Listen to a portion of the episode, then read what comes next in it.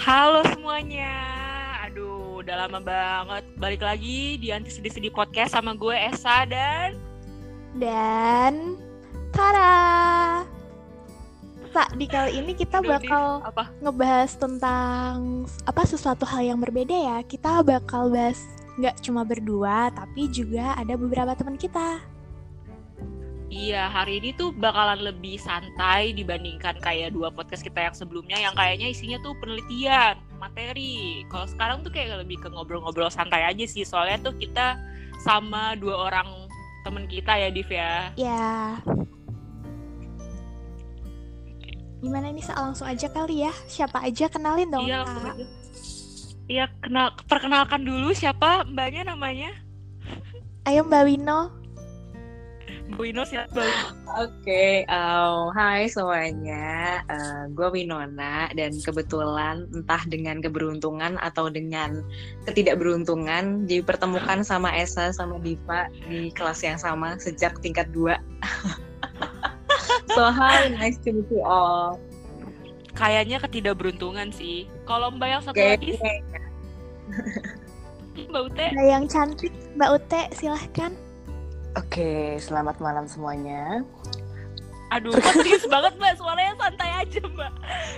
santai aja mbak, santai aja. Perkenalkan, nama saya Ruth Ferencia, jadi biasanya dipanggil Ute. Jadi gue juga sebagai temannya Esa sama Diva selama ini setelah bertahun-tahun berteman, begitulah. Salam kenal Waduh, semuanya. waduh. Sebenarnya topik kali ini kayak yang udah gue bilang tadi sih. Ya, lebih santai aja, nggak yang kayak kemarin, yang benar-benar kayak ada topiknya, kayak episode pertama ngebahas soal cinta dari sudut pandang psikologi, tokoh. Ya, Terus episode kedua lebih ke toxic relationship, penelitiannya begini, bla bla bla. Kalau sekarang tuh lebih ke lebih pengen denger sudut pandang Ute sama Wino aja sih kalau misalkan mereka mau sharing-sharing. Kebetulan nih mereka berdua ini tuh eh, anak tunggal gitu kan di keluarganya mereka. Terus katanya kan kalau anak tunggal tuh banyak yang eh apa ya banyak suka dukanya lah ya. Maksudnya kan semua anak mau dalam posisi apa pun sebenarnya banyak suka dukanya sih. Tapi kan kalau misalkan anak tunggal kan kesannya tuh karena cuma sendirian kayaknya cuma diri sendiri maksudnya cuma bisa dibagi ke diri sendiri doang nggak bi nggak sih nggak bisa dibagi ke kakak atau ke adik kalau misalkan eh, Ute sendiri perasaannya gimana sih teh kalau misalkan jadi seorang anak tunggal nih selama ini selama berapa 20 tahun 21 tahun hidup ya jadi anak tunggal tuh perasaannya gimana sih teh Sejauh ini ya kan nggak tahu siapa tahu Mm. mak gue hamil lagi. Wah, Jadi- wah, udah Oh, umur iya, oke. segini ya tiba-tiba mamanya hamil lagi ya. Iya kan siapa tahu kan katanya bokap gue Iya, lagi siapa menggebu tahu sih. Ah, keren juga kan. Eh kalau dari saya sendiri sih, ini gue enaknya panggil saya atau gue? Saya ya ampun. Bebas sih, Teh. oh, Gue aja ya.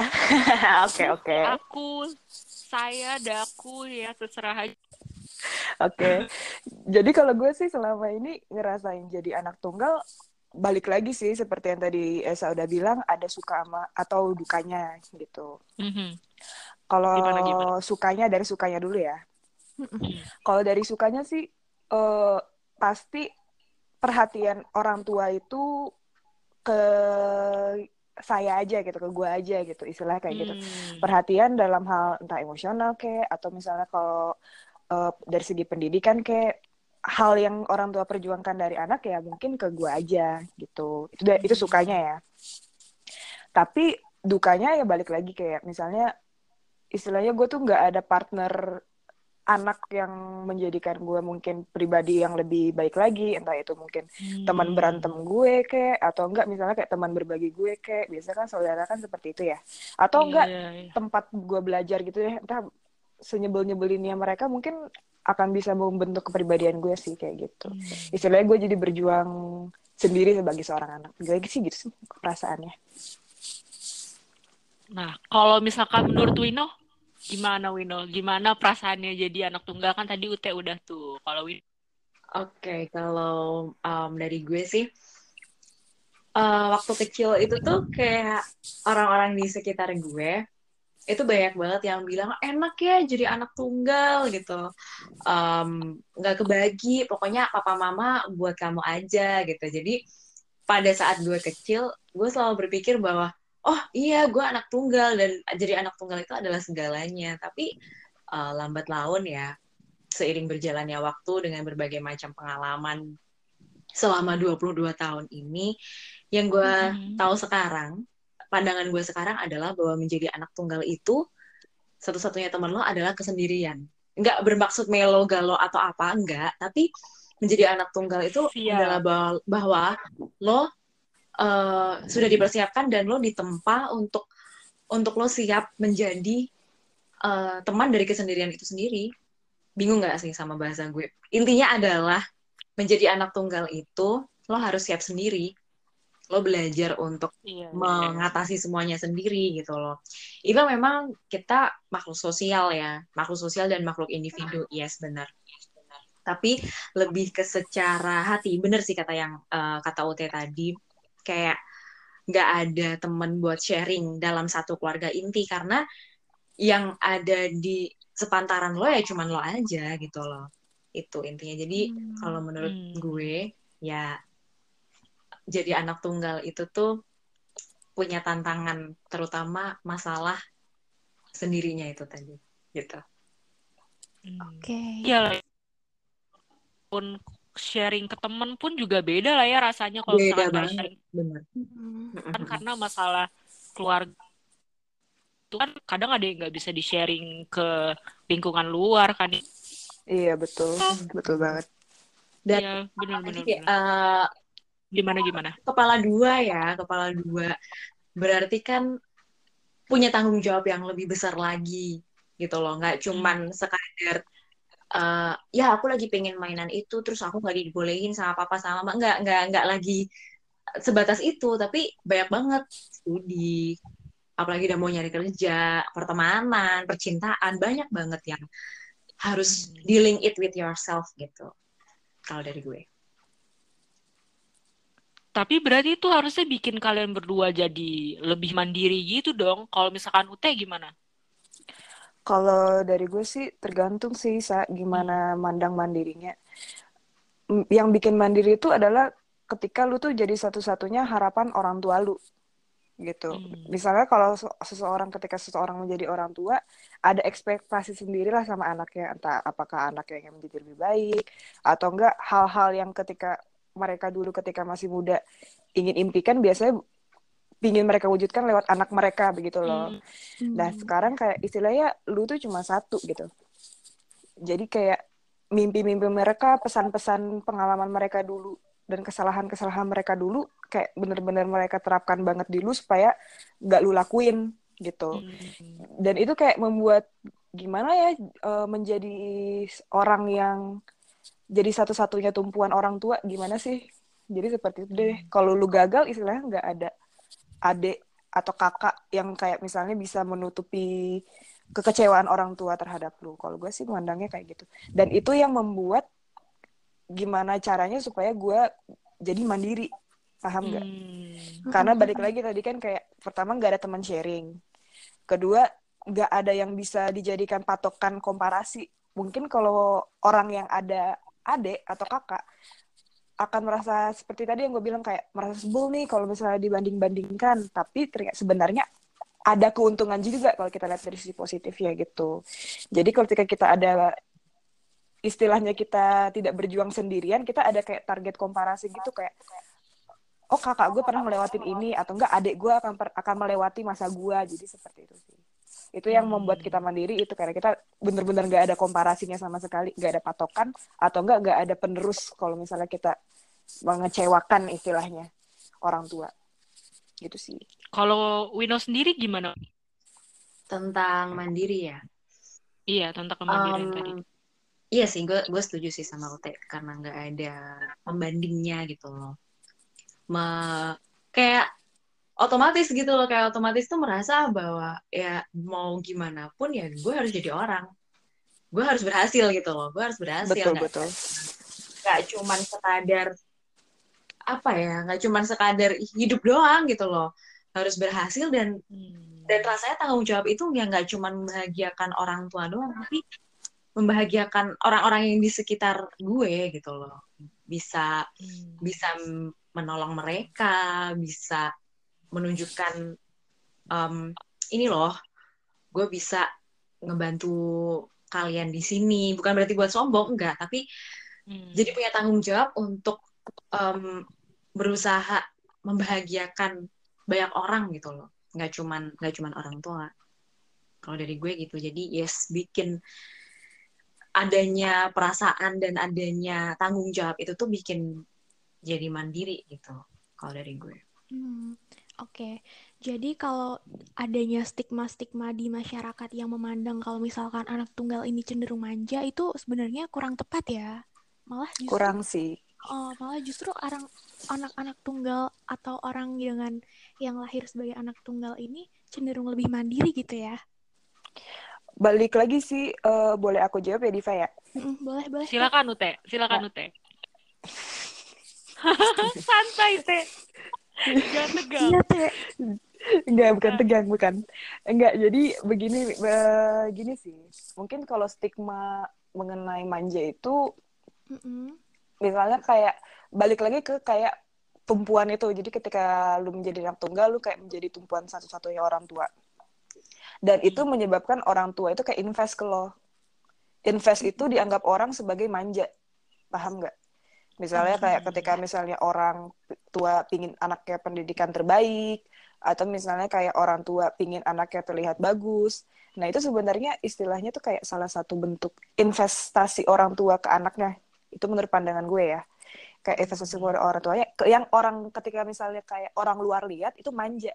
Padahal manja adalah ketika misalnya kayak gue sebagai anak tunggal, gue menuntut orang tua untuk membelikan gue ini. Padahal gue nggak pernah kayak gitu. Paham nggak? Jadi kayak seperti itu sih. Orang tuh melihatnya, oh dia dikasih orang tuanya ini, terus atau enggak, oh dia sangat diperhatikan dengan orang tuanya gitu. Padahal karena itu balik lagi ke kayak anak tunggal itu satu-satunya tumpuan orang tua gitu. Bukan berarti tanpa orang tua dia langsung kayak dependent atau ketergantungan, bukan kayak itu. Cuma ketika misalnya kayak orang lain ngelihat, dia kayak ngelihatnya mungkin sisinya kayak, oh dia nih pasti yang minta ke orang tuanya, atau enggak dia kayak ini yang nuntut ke orang tuanya gitu sih. Kalau dari gue ya. Kenapa ada stigma kalau misalnya anak tunggal itu manja gitu. Oke, Teh. Thank you banget, Teh. Berarti sebenarnya pola asuh dari orang tua juga berpengaruh ya, Teh ya? Em, bisa jadi ya, Div ya. Soalnya kan istilahnya kayak, Hmm, gue kan cuma bisa komparasi ke orang tua gue doang. Istilahnya seperti itu sih. Iya, iya. Mm-mm. Hmm. Terus terus kan tadi Wino sempat ngebahas eh, salah satu teman terdekat dari anak tunggal adalah kesepian kan. Itu kan yang paling sering banget dirasain kan. Terus kayak untuk apa ya menghadapi kesepian sebagai anak tunggal itu misalkan kayak eh, keluarga kalian lagi diterpa masalah atau kayak gimana. Itu kalian sebagai anak tunggal tuh kan kayak misalkan orang tua kalian lagi ribut atau gimana. Kan seolah-olah kan anak karena kalian cuma satu-satunya kan harus yang menjadi jembatan yang apa ya ibaratnya yang menyatukan keluarga ini kembali kan terus kalian tuh gimana kalau Wino tuh gimana Wino tentang hal itu Kalau tentang eh, orang tua ribut ya. Eh, pertama-tama sih orang tua gue nggak pernah ribut di depan gue. Hmm. oke oke oke Tapi apa ya kalau kalau jembatan menjembatani tadi ya. Hmm. Jadi gue sebenarnya nggak pernah merasa harus menjembatani mereka juga sih. Kalau gue, Hmm. kalau gue secara pribadi sih merasa nggak pernah jadi jembatan mereka. Jadi kalau misalnya eh, berantem banget gitu enggak. Jadi selalu gue diemin sih gitu kayak gue merasanya dan gue selalu berpikirnya ya mereka itu eh, mereka bersama itu tuh lebih lama daripada gue bersama mereka. Jadi gue selalu memandang bahwa mereka punya caranya mereka masing-masing untuk menyelesaikan satu masalah dan memang karena gue nggak pernah dilibatkan ya dan gue juga nggak pernah ngeliat mereka ribut di depan gue. Jadi ya ya udah fine fine aja kalau gue Hmm. kalau gue jadi ya ya udah biarin mereka mau ri- ngeribut ya udah ribut aja gitu Oke oke oke. Kalau Ute nggak pernah? Oh, nggak pernah apa ya nggak pernah serius Gimana, gitu loh bukan yang berantem Iya, terus iya. ngata-ngatain gitu nggak pernah oh. nggak pernah sama sekali sih gitu Wih. Kalau Ute gimana kalau Nah, kalau gue kebalikannya Bino. Oh, gimana tuh? Gimana? Tapi gimana? orang tua gue kalau ribut gak pernah ngata-ngatain sih. Cuma istilahnya Iya. kayak pingin bawa gue ke pihak mereka gitu. Hmm, Oh, iya, iya. kayak ngekompor-komporin gitu ya. Papa lebih benar Iya. daripada mama. Mama lebih benar daripada Iya. papa. Oke, oke. Masalahnya oke, oke. kayak satu Siap. masalah yang sama kalau misalnya gue dengan orang tua yang berbeda. Buatlah misalnya kayak pagi gue sarapan sama nyokap, terus ma- terus habis itu terus gue misalnya kayak lagi naik mobil sama bokap. Itu kan kayak tempat yang berbeda gitu kan. Jadi Hmm. mereka bahas masalah dari sudut pandang mereka gitu. Masalahnya sama tapi Sudut ini pandangnya. dari mama gini, Sudut pandang yang dari papa berbeda, gini. iya. Oh, gitu. Soalnya istilahnya kan dibalik lagi kan, karena gue anak tunggal, jadi yang yang mereka nggak bisa kayak bawa anak, misalnya kayak anak sulungnya ke pihak mamahnya gitu lebih dekat, atau enggak anak bungsunya ke pihak papanya, enggak. Jadi istilahnya gue, Hmm. ya diceritakan dari dua belah pihak sih, gitu. semacam diperebutkan ya teh ya Iya, Aduh. kadang masalahnya kan yang bikin Iya. beban kan itu kan, kalau seandainya kita lebih memihak ke satu pihak itu juga salah gitu. Jadi biasanya kalau cara gue tadi pertanyaannya untuk menjembatani ya. Kalau pertanyaan untuk menjembatani Mhm. sih lebih ke karena gue dengar dua-dua eh, ketika misalnya kayak orang tua lagi mengeluh atau bercerita kayak gitu tuh biasanya gue iya iyain aja. Oh gitu mah. Hmm. Iya iya. Oh oke pak iya iya. Enggak, enggak dikomporin lagi kata papa gini. Enggak lah. Aturan mama. Buset. Itu yang jadi Kalau mereka- ribut malah makin ribut iya ya, Teh. pusing gue sa. Iya benar benar benar benar benar. Nah, terus ya udah kalau kayak gitu biasanya coba ambil benang merahnya sih gitu. Tapi atau enggak atau enggak biasanya gue coba be- bela yang satunya di depan orang yang lagi cerita gitu. Paham nggak? Oh iya. misalnya paham. kayak misalnya kan misalnya kayak bokap gue kayak cerita apa oh, menurut papa mama kamu harusnya otomatis seperti ini gitu. Terus habis itu kayak misalnya gue bilang, lah coba kan kadang kan orang nggak ngerti pak apa sih misalnya otomatisnya itu kan susah kayak gitu-gitu. Tapi kalau nyok- Hmm. ketika nyokap gue protes tentang bokap gue, ya gue balik lagi gitu. Kayak Iya, iya, menyanggah iya. nyokap. Jadi ngebela ngebelain ya, Ah, ah. ngebelain. Iya kayak gitu. Cara ya gitu. Terus Diva, ada lagi gak yang mau ditanyain, Div? Oh ada. Terus tadi kan kayak apa ya yang udah Ute sampein, yang udah Wino sampein gitu kan sebenarnya kan kalau boleh diambil benang titik apa sih benang titiknya? Bukan benang merah apa ya? benang merah Benang titik. Benang titik apa sih? Beda dong benang sama titik. benang merah di Maaf ya. Ya, mau bilang benang merah tapi kok serius sekali. Ya, berarti intinya adalah kalau misalkan sebenarnya bisa melatih kenetralan eh, untuk anak sendiri ya, Teh ya. Ya, Win ya. Iya setuju Cuma sih Netral, sikap netralnya bisa terlatih Hmm, dengan sendirinya gitu. Berpihak ke sebelah Iya, pihak gitu ya, nggak- supaya lebih dekat ke ibu atau lebih dekat ke ayah. itu kelebihan cuma mungkin kayak boleh gue nambahin kali ya kayak dukanya gitu. Boleh, boleh, boleh. Mungkin ini kayak hal yang membe- agak membedakan gue sama Wino itu adalah masalah kebebasan. Nah Hmm. gitu. Gimana, gimana? Kalau sebenarnya gue, bukan bukan maksud bahasa kebebasan sih kayak misalnya adalah ketika orang tua lu kayak pengen terlibat banget hampir ke seluruh aspek kehidupan lu karena balik lagi lu anak tunggal. Kalau gue sih ngerasanya kayak gitu. Ada rasa ingin bebas aja gitu. Mm-mm. Hmm. Kalau gue sih ngerasa kayak gitu. Lebih kayak ke izin atau misalnya ketika orang lain boleh, kenapa aku nggak boleh gitu. Hmm. Terus ada lagi nggak, Div? Oh, ada nih, Sa. Kan aku pernah denger nih, Teh, Win. Ada yang pernah bilang kalau misalkan anak tunggal itu pas waktu kecilnya cenderung memiliki teman hayalan. Itu kalau Ute sama Wino sendiri itu punya nggak dulu waktu kecil?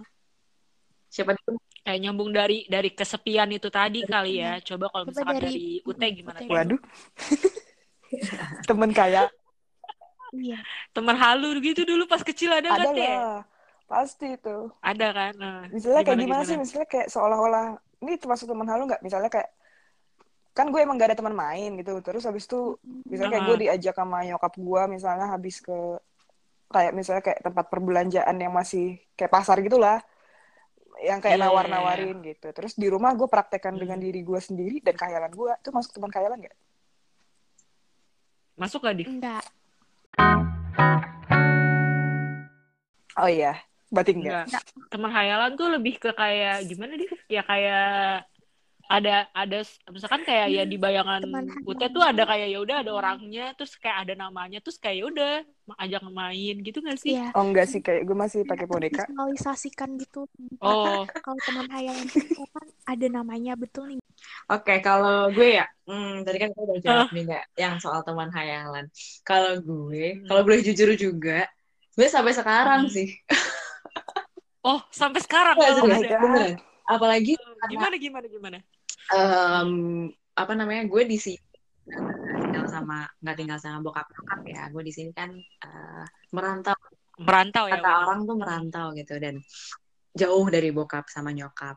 Jadi banyak sendirinya gitu loh, banyak sendirinya dan Hmm. gue kadang sering sering gitu kayak merasa gue lagi ngomong sama orang tapi bener kayak gini loh kayak kayak apa yang kita lakukan sekarang gini beneran sampai Hmm. sekarang sampai sekarang beneran kalau gue lagi sendiri tuh kayak gue tiba-tiba ngomong ngomong aja gitu kayak lagi cur gue ngebayangin bukan ngebayangin bahkan udah nggak merasa ngebayangin karena ngerasanya ya ya gue lagi ngomong sama orang kayak gitu Hmm. biasa cerita biasa mungkin kalau misalnya gue lagi sedih ya kadang gue sampai nangis gitu loh oke secara fisik gue misalnya meluk guling gitu kan gue nangis tapi sebenarnya Hmm. dalam kesadaran gue tuh bukan bullying itu yang dipeluk tapi tapi adalah teman hayalan itu. Kalau kalau di sini konteksnya teman hayalan ya itu. Hmm. seperti itu. Punya nama nggak Wina? Dia punya punya nama nama sih enggak enggak gue nggak pernah gue nggak pernah ada nama dari kecil ya. Dari kecil gue nggak pernah ada nama. Tapi gue selalu selalu memandang bahwa itu ya apa ya hal sesuatu energi mungkin energi Hmm. yang yang bisa gue yang gue bisa berinteraksi dengan energi tersebut tapi secara visual nggak bisa dilihat tapi gue merasakan Bisa. bukan semata-mata bukan karena bukan karena gue bisa ngelihat hal-hal astral enggak sih tapi lebih ke apa ya biar gue ngerasa gue ada temennya gitu loh apalagi ketika sedih Oke. apalagi ketika sedih ketika ketika gue merasakan hal-hal yang nggak menyenangkan gitu itu Hmm. eh, membantu banget sih dengan dengan adanya has, eh, dalam tanda kutip teman hayalan kalau gue gitu. Seperti itu. Wah, menarik banget. pakai tali di menarik. Biar nggak serius. Biar nggak serius tapi Diva yang serius nadanya gitu banget Ada ya lagi. iya. Menarik banget Jadi gimana Div? Masih ada lagi nggak eh, stigma atau stereotip tentang anak tunggal? Iya, Sa. Jadi aku sempat denger nih kalau misalkan anak tunggal ini dapat stigma cenderung egois. Nah, untuk Ute sama Wino sendiri, apakah ini terjadi pada Ute dan Wino atau enggak? siapa dulu nih Wino dulu deh, Wino dulu. Oh, Oke, gue ya, egois. Pertama-tama, self love dan selfish itu perbedaannya tipis banget, ya. Siap, siap. Gimana gimana tuh? Kenapa Gimana tuh? Gimana gitu? tuh? Gimana Bu Desan? Silakan Um, jelaskan. Asik. Biar ada materinya jadi podcast kita. nih. Menurut- gimana self love Oke. dan self menurut Oh, ini 2020 satu SKS. Waduh. Gini, jadi sebenarnya mungkin em, apa ya? Yang terlihat egois di mata orang itu sebenarnya adalah salah satu upaya gue untuk membahagiakan diri sendiri gitu. Hmm. Jadi perkara sudut pandang gak sih? Iya benar. Kalau- lagi nggak pingin misalnya gue lagi ada uh, menurut orang gue sedang dalam suatu kondisi yang nggak baik terus mereka ngasih saran tapi gue nggak minta wajar dong kalau misalnya gue memilih nggak mendengarkan mereka nah Hmm. menurut gue gue memilih nggak mendengarkan mereka itu tuh untuk menyelamatkan diri gue sendiri karena mungkin mungkin cara mereka menyampaikan pendapat itu nggak sesuai dengan yang gue pingin dengar atau Hmm. gue ngerasa gue tuh bukan yang nggak bisa ngata- ngatasin masalah ini cuman belum waktunya aja. Tapi mereka mungkin memandang gue yang seakan menolak saran mereka itu sebagai kok lo ngeselin sih? Lo tuh udah anak tunggal lo tuh udah punya masalah. Gue gue kasih saran kok lo nggak mau ngedengerin sih? Nah itu. Tapi Hmm. sudut pandang bahwa sebenarnya gue cuman pingin membahagiakan diri gue sendiri aja yang ternyata orang lain memandang bahwa itu tuh egois kayak gitu itu dari gue Iya, karena balik lagi yang paling paham diri kita ya diri kita sendiri nggak sih? Orang lain Diri ya kayak sendiri. cuma ya cuma melihat doang. Kalau Ute dan kita gimana gimana? Lanjut lanjut Satu lanjut lagi. Hmm, kita lah yang bertanggung jawab atas kebahagiaan kita bukan Iya, orang lain betul. Setuju banget. Setuju. Kalau Ute gimana Ute tentang hal tadi? Ini kalau egois ya. Egois itu kan kayak Hmm. berarti misalnya berarti kayak ingin menga- ini konteks pemahaman gue ya. Kalau Hmm. misalnya egois yang buat istilahnya kayak berusaha mengambil keuntungan sendiri lah tanpa memedulikan orang lain gitu. Ini konteks menurut gue ya. Hmm. Kalau menurut gue sih yang paling bisa gue paling bisa compare egois itu ke istilahnya gue dan lingkup pertemanan pastinya karena gue nggak Hmm. punya saudara gitu. Iya iya Nah iya. jadi kalau misalnya di dalam lingkup pertemanan sih menurut gue sih kayaknya nggak ada nggak ada pengaruh ya maksudnya kayak apakah lu anak tunggal, apakah lu anak sulung, anak tengah atau anak bungsu. Kalau kepribadian lu dasarnya emang udah egois ya udah gitu. Jadi kayaknya menurut gue urutan anaknya tuh nggak ada pengaruhnya dengan keegoisan gitu. Mungkin kalau misalnya orang lain kayak melihat anak anak tunggal itu egois karena dia biasanya dimanja. Balik lagi ke stigma itu. Maksudnya kayak semuanya disediakan jadi dia nggak akan mau mengalah gitu. Padahal kalau kalian lihat dari sisi pandang misalnya kayak oke gue apa apa namanya eh, karena istilahnya beberapa kebutuhan kita sudah terpenuhi ketika ada orang lain misalnya kayak dari lingkup pertemanan kita menuntut kita memberikan kasih sayang atau pingin mereka mendapatkan barang lebih baik dari kita istilahnya kayak ada sense of rivalry gitulah gitu itu Apa kita tuh Teh? Ini nggak semua anak psikologi yang denger Teh. enggak maksudnya kayak apa sih kayak keinginan untuk berkompetisi gitu loh sa pertemanan Oke, ingin oke. berkompetisi gitu gitu ketika misalnya kayak kebutuhan lu udah dipenuhin secara psikologis gitu ya biasanya lu nggak ak- lu Hmm. akan mengalah paham nggak lu nggak akan Hmm. terpancing akan hal itu gitu. Itu itu maksudnya kenapa? Sebenarnya itu nggak pengaruh ke urutan anak sih ketika lu anak bungsu tapi lu diperhatikan oleh kakak-kakak. Lu lu nggak akan mencari berusaha men- bersifat kompetitif ke teman-teman lu nggak akan merasa egois gitu. Itu lebih ke pemenuhan kebutuhan sih kata gue ya. Jadi kayak nggak ngaruh gitu ketika lu anak tunggal atau enggak Benar-benar. Yap, well done Teh. setuju sekali. Gila. stick will dan Keren banget. Ini hari ini kita ngundang dosen kayaknya. ya. Iya, dua dua-duanya orang dosen. anak tunggal Udah lah, mer- Mari kita mereka aminkan. Amin. sedih-sedih podcast lah, Div lah. Suruh mereka aja yang ganti nanti sedih-sedih podcast. Udah kita pensiun aja lah, Div. jangan atuh jangan dong jangan dong Terus, Diva, masih ada lagi nggak stigma tentang anak-anak tunggal? Nah, Sa, sejujurnya dari tadi kita kan udah ngobrolin tentang stigma. Takutnya nanti pada bosen. Kita pindah topik aja yuk tentang perandaian. ayo Ayo, nih, aku mau Wis, kalian, aku mau Ute gimana? sama Wino berandai-andai deh. asik Kalau asik asik asik. Uteh, Ini jam-jam jam-jam ngehalu nih, ayo kita menghalu-halu Jam-jam halu. nih. halu ngefly ini mah Aduh, kalau misalkan Ute sama Wino diberikan kesempatan untuk lahir kembali dan bisa memilih posisi, misalkan kayak sebagai anak tunggal, anak pertama kah, anak tengah, atau anak bungsu, kalian tuh lebih, kalian tuh mau pilih apa dan kenapa? Atau mau tetap jadi anak tunggal? Kalau dari Ute gimana? Kalau gue seandainya Hmm. bisa halu, seandainya halu gue Seandainya kenyataan, bisa halu. seandainya halu gue kenyataan. Iya, saya. Oh, berarti ini, ini ini sudah dihalukan dari dulu dulu ya, berarti. Enggak baru lagi mulai proses halu sekarang, saya. Jadi lagi Oh, baik, mengambil baik, nafas kehalu-haluan ini. Seandainya aku gitu. Jadi Siap, siap, siap, kalau siap. seandainya menurut eh, getaran-getaran halu gue, seandainya gue bisa lahir kembali, pinginnya anak tengah. Hmm, kenapa? Kenapa? Kenapa? Kalau anak sulung itu kalau di pola pikir gue hampir sama lah kayak anak tunggal. Ada menjadi tumpuan, entah jadi tumpuan Hmm. orang tua atau adik-adiknya.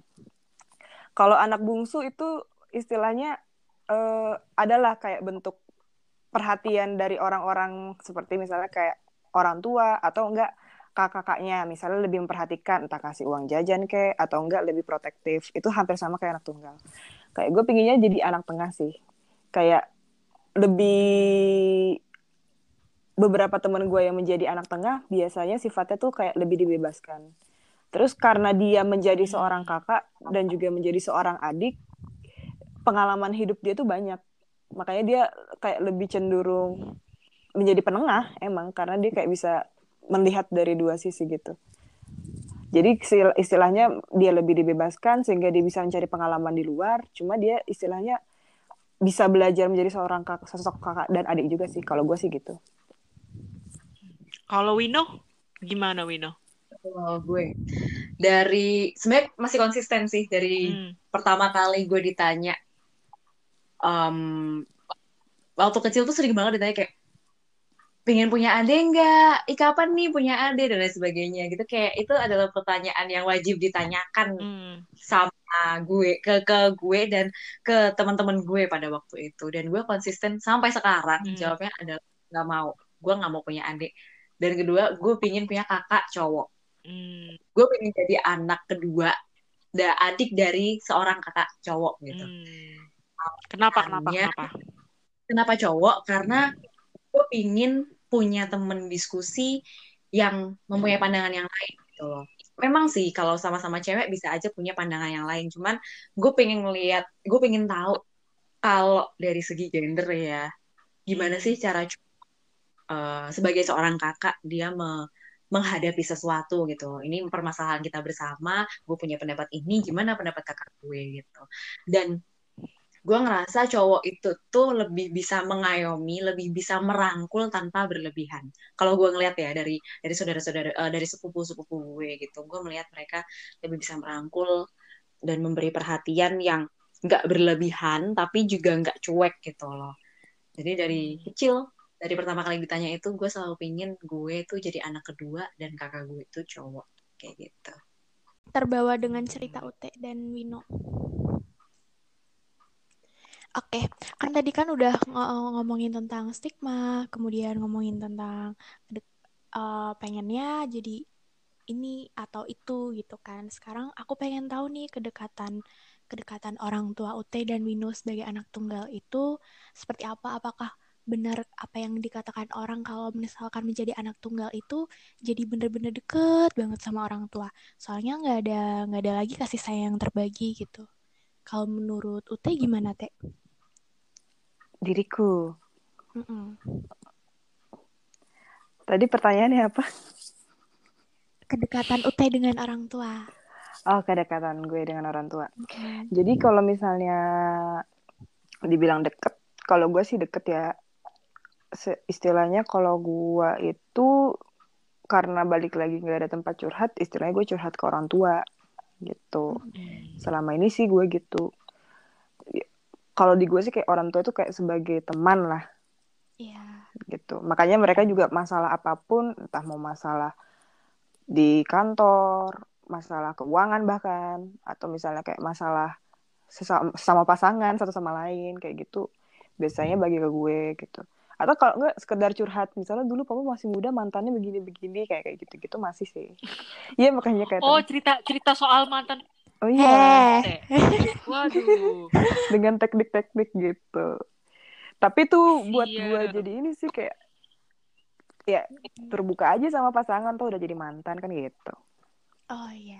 Oh Ute yang cerita, kirain orang tuanya Ute yang cerita. Enggak cerita, cerita tentang kayak mantan. Mereka enggak mereka yang cerita tentang mantan gitu. Maksudnya kan Oh. Bercanda-bercanda satu sama lain tentang kayak gitu, mereka tuh gak iya, tahu. Iya, iya. Gitu.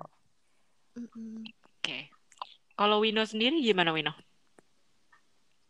Um, ironisnya, ironisnya lagi. Pernah dekat. Pernah dekatnya ke bokap pernah dekatnya ke bokap. Kenapa dibilang pernah dekat? Karena sekarang tidak dekat. Nggak, but uh, to be honest itu benar. Karena gini, uh, pertama karena jarak ya, tidak dalam tidak di satu kota yang sama dan gimana ya kalau gue entah kenapa susah gitu loh. Gue sendiri susah membangun membangun komunikasi yang baik sama uh, bokap nyokap gue gitu. Dan apalagi um, dari kecil itu sering ya sering seringnya seringnya itu kalau cerita kayak gimana sih kayak misalnya gue melakukan satu kesalahan gitu. Sekadar waktu TK pernah uh, ngilangin ini loh apa sih namanya penghapus. Jadi habis beli penghapus terus dibawa sekolah kan hilang waktu gue TK tuh. Terus gue pulang kan mengakui sih mengakui kesalahan itu. Maksud gue tuh ya cuman ya pengen cerita gitu terus minta maaf. Tapi menurut gue yang ada di pikiran eh gue yang ada di pikiran yang ada di memori gue saat itu tuh pokoknya disalahin banget gitu loh. Hmm. gitu jadi dari situ dari situ dan banyak banget kejadian setelah itu dan sebelum itu juga. Kayak seakan apa ya dalam tanda kutip tuh gue ngerasa disalahin ya. Mungkin pemikiran gue yang salah atau gimana gue nggak tahu. Jadi dibilang curhat segala macam ke orang tua sih enggak. Enggak. Ya paling sekadar nanya sih sekadar nanya doang gitu. Kalau curhat gue curhat ke orang siapa pun dia tapi ketika intuisi gue mengarah ke orang itu c. Maksud gue tinggi banget bahasanya gue... bu. Iya siap, siap, siap. lagu sih itu. Hmm. intuisi intuisi anjir. Ketika gue tiba-tiba perasaan gue bilang bahwa gue bisa mempercayai orang itu untuk bercerita tentang hal ini ya gue cerita. Jadi nggak harus saudara nggak harus sepupu gue nggak harus nggak harus orang yang dianggap dituakan enggak. Tapi kalau untuk relasi sih sekarang lagi biasa aja gitu at least lagi biasa aja begitu kalau gue Jangan sedih gitu dong, sampai speechless nggak bisa Seperti ngomong. itu. Tidak sedih. Seperti itu. Seperti itu. Sebenarnya enggak apa-apa karena gue pingin gini loh. Ya, ya sekadar sharing aja bahwa memberi pandangan bahwa ternyata memang nggak semua hubungan itu harmonis, coy. Oke. Okay. Benar, nggak semua hubungan itu harmonis dan menurut gue itu manusiawi yeah. gitu loh. Menurut itu tuh manusiawi. Menurut dan menurut gue lagi lebih baik lebih baik mengakui hal itu bukan berarti mengumbar ya bukan berarti mengumbar tapi nggak enak juga sih kayak kalau gimana ya kalau kalau lo sebenarnya nggak kayak gitu tapi lo bilang kayak gitu ya. gitu iya, iya, iya, iya. Menurut gue nggak nggak masalah. Karena bukan rahasia bukan rahasia lagi. Kayak lo nggak bisa memaksakan bahwa lo bisa membangun komunikasi yang baik dengan semua orang. Kan itu nggak bisa dipungkiri bahwa ya manusia kayak gitu gitu. Oh gitu. kalau menurut ya. gue. Betul. Ah. harapan kami dengan membuat podcast ini itu sebenarnya buat nggak semuanya loh stigma-stigma yang beredar di masyarakat itu benar. Dan upayakan untuk nggak langsung menilai sesuatu hanya berdasarkan stigma yang ada atau hanya berdasarkan satu fakta yang kalian tahu tentang seseorang tersebut. Nggak semuanya. Setuju. Mm, semua juga sebenarnya tentang sudut pandang. Kita menilai seseorang egois, tetapi terkadang sebenarnya kita sendiri yang egois dengan menilai seseorang itu egois. Kita nggak apa ya, gimana ya? Kadang kita ngelihat orang egois, tapi sebenarnya kita sendiri yang egois karena kita nggak bisa nerima orang itu. Kita apa ya? Karena orang itu jadi refleksi harapan kita gitu. Hmm, jadi refleks. Tapi boleh nggak sih misalnya mungkin kan memang gue sama Wino sebagai bintang tamu Iya, boleh. Asik Iya, nggak apa-apa, nggak apa-apa. Kita sharing doang. kayak uh, kita sharing doang. Jadi kayak gue mau bertanya nih sama Esa sama Diva. Kan istilahnya lu bertemu dengan gue dan Wino itu ada before afternya. Gitu. Mm. Menurut kalian pasti kalian kayak punya stigma sendiri dong mengenai anak tunggal. Apa stigma dan sekarang tanggapan kalian tentang anak tunggal kalau misalnya lihat dari pengalaman kalian bersama kami gitu, berdua. Wah, bagus, Teh. Diva dulu. Diva, pengen denger dari Kami sebagai moderator tidak terpikiran pertanyaan seperti iya. itu. iya kan jujur aja gitu. Ini iya, kan gimana, sebagai gimana, maksudnya kan kalian kan bukan anak tunggal, nah pas nggak apa-apa dong. Mungkin malah pendapat hmm. kalian mewakilkan para pendengar di sana gitu. Ya, Gila, kalau aku lebih ke Well done, lebih ke stigma well yang done. kesepian sih. Soalnya kadang aku mikir gini, wah aku aja yang maksudnya punya saudara gitu. Misalkan adik aku pada pergi, orang tua aku pada pergi, aku di rumah kesendirian, aku di rumah sendirian tuh ngerasa sepi gitu, kesepian apalagi. Terus kadang aku mikir, wah gimana yang anak sendirian ya, yang anak tunggal gitu sih. Lebih ke yang kesepian kalau stigma aku ke anak tunggal. Kalau lu berarti Ya. kayak ngelihat gue dan Wino sebagai teman-teman lu yang anak tunggal gimana tuh? Kalau aku gimana ya Teh? Kalau aku ngelihat UT tuh nggak ngelihat kesepian. Kalau yang ada stigma-stigmanya. Tetapi pas aku lihat ke Wino tuh kayak pas aku lihat mata Wino ya Win, itu tuh kayak sumbang. Emang kita ada bisa lihat mata, mohon maaf. ada satu titik di mana kayak titik sumbang gitu, tapi aku nggak tahu itu apa sih Win. Mungkin ya itu kesepian itu sih. Dari matamu. Oke. Aduh, aku nggak bisa lihat mata-mata gitu ya. Ya karena kita dengar suara Iya. doang, mohon maaf. Oh iya benar-benar. Tapi kalau dari Esa gimana? Gue pengen dengar juga dari Esa. Gimana pertanyaannya? Oh, stigma, stigma, Saya biasanya jadi stigma lo. moderator bingung ini kalau saya yang ditanya. Gimana gimana gimana? Stigma lo, stigma lo tentang anak tunggal. Dan bagaimana eh, seorang Esa memandang Ute gue dan Ute. Wino. eh yang stigma soal tadi Ute ngejelasin soal apa anak tunggal itu eh, anak tunggal anak tunggal itu manja karena kalau misalkan bukan yang manja sih lebih ke kayak kalau yang aku lihat dari Ute tuh kayak yang eh apa dicariin mulu diteleponin mulu terus bukannya aku mikir kayak manja terus kayak iya bener terus pas udah dijelasin sama Ute tuh kayak mikir oh iya bener juga ya orang tuanya ya kayak investasinya tuh ya cuma ke UT doang ibaratnya ya kayak ini aset emas orang tuanya UT ya UT doang. Jadi ya Sebenarnya kalau itu ya itu sebuah itu itu sebuah kewajaran gak sih kalau misalkan aku kayak selam, kalau pas sebelum UT ngejelasin tuh kayak berpikir eh gila ya dia segitunya banget. Tapi ternyata ya kalau dipikir-pikir bener-bener lagi dan UT udah ngejelasin tuh ya emang iya karena emang aset tunggal gitu kayak emang satu-satunya jadi ya perlu gitu. Terus kalau misalkan eh dari Vino apa ya? Tadi apa aja sih stereotipnya yang udah kita sebutin? Kemanja sih, kalau Wino kan mandiri. Oh iya iya iya iya bener. Kalau misalkan Wino, kalau misalkan dari Wino ya kan tadi salah satu stereotipnya itu kan manja.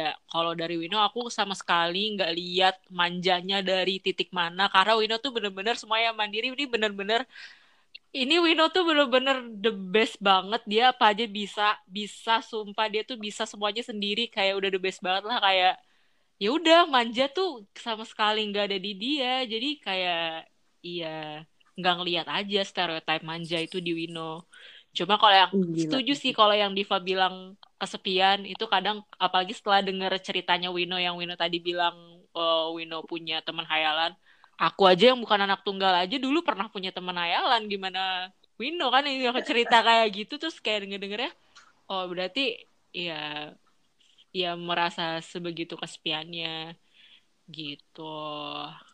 Ya jelas gak sih Nice. nice nice Wino nice. itu malah kalau di di seperti bunda ya. iya iya bunda Wadah. bener-bener bisa semuanya gitu loh kayak nggak ngerti lagi deh Ih, kalian gemes banget. ya perkenalkan Yang barusan tuh temen gue. sebenarnya temen hayalan tuh gue. sebenarnya dari tadi kita nggak cuma Ah. berempat ada satu manusia lagi cuma dia kayak diem aja ya gimana mau ngomong nggak Udah tidur anaknya. udah tidur. Oke oke oke. Nah udah segitu aja kali ini podcast hari ini. Ini kayaknya udah lebih panjang daripada podcast kita yang sebelum sebelumnya sih karena emang kita rame-rame juga hari ini. Tadi berarti udah ya sedikit menjelaskan gimana tentang anak tunggal. Jadi kayak bagi kalian yang mendengarkan podcast ini mungkin ada sedikit apa ya sedikit terbuka pikirannya tentang anak tunggal kalau anak tunggal tuh nggak cuma sebatas stereotip yang selama ini kalian pikirin aja gitu Diva ada yang mau ditambahin nggak Div? Ya, jadi sebaiknya kita tuh nggak langsung ngejudge seseorang gitu ya, sayang tadi udah dibilang Hmm. sih. Terus juga mau mengulas lagi quotes, salah satu quotes yang dibilang Wino tadi. Kita yang bertanggung jawab atas kebahagiaan diri sendiri. Terus juga tadi yang dibilang sama UT, kalau misalkan semua itu tentang sudut pandang sih. Maksudnya gimana kamu, gimana kita menilai sesuatu itu sebenarnya sudut pandang aja gitu. Oke, UT makasih banyak, Wino makasih banyak. Iya, terima kasih Diva. Terima kasih teman. Terima Hidupku dengan lebih kasih. tertata. Sudah mengundang. Balik lagi ya biar podcast kita jadi kita nggak banyak ngomong. Boleh. Ya, Kalau enggak boleh nanti ya, kapan-kapan Boleh ya, siapa kalau enggak kapan-kapan nanti siapa tahu para pendengar penasaran nih dengan cerita moderator kita selama ini berdua. Waduh, Bisa lah. Mantep. ulik-ulik. Ya enggak sih? Mantap. bisa, bisa, Wah, bisa. Ngeri banget kalau yang sama Ngeri. Wino. Waduh, ngeri, ngeri parah, ngeri parah. Mereka Probinya, detail parah orangnya gila. Lebih detail daripada dosen pembimbing Lebay sih. banget. Gila. Mohon maaf. Enggak lah.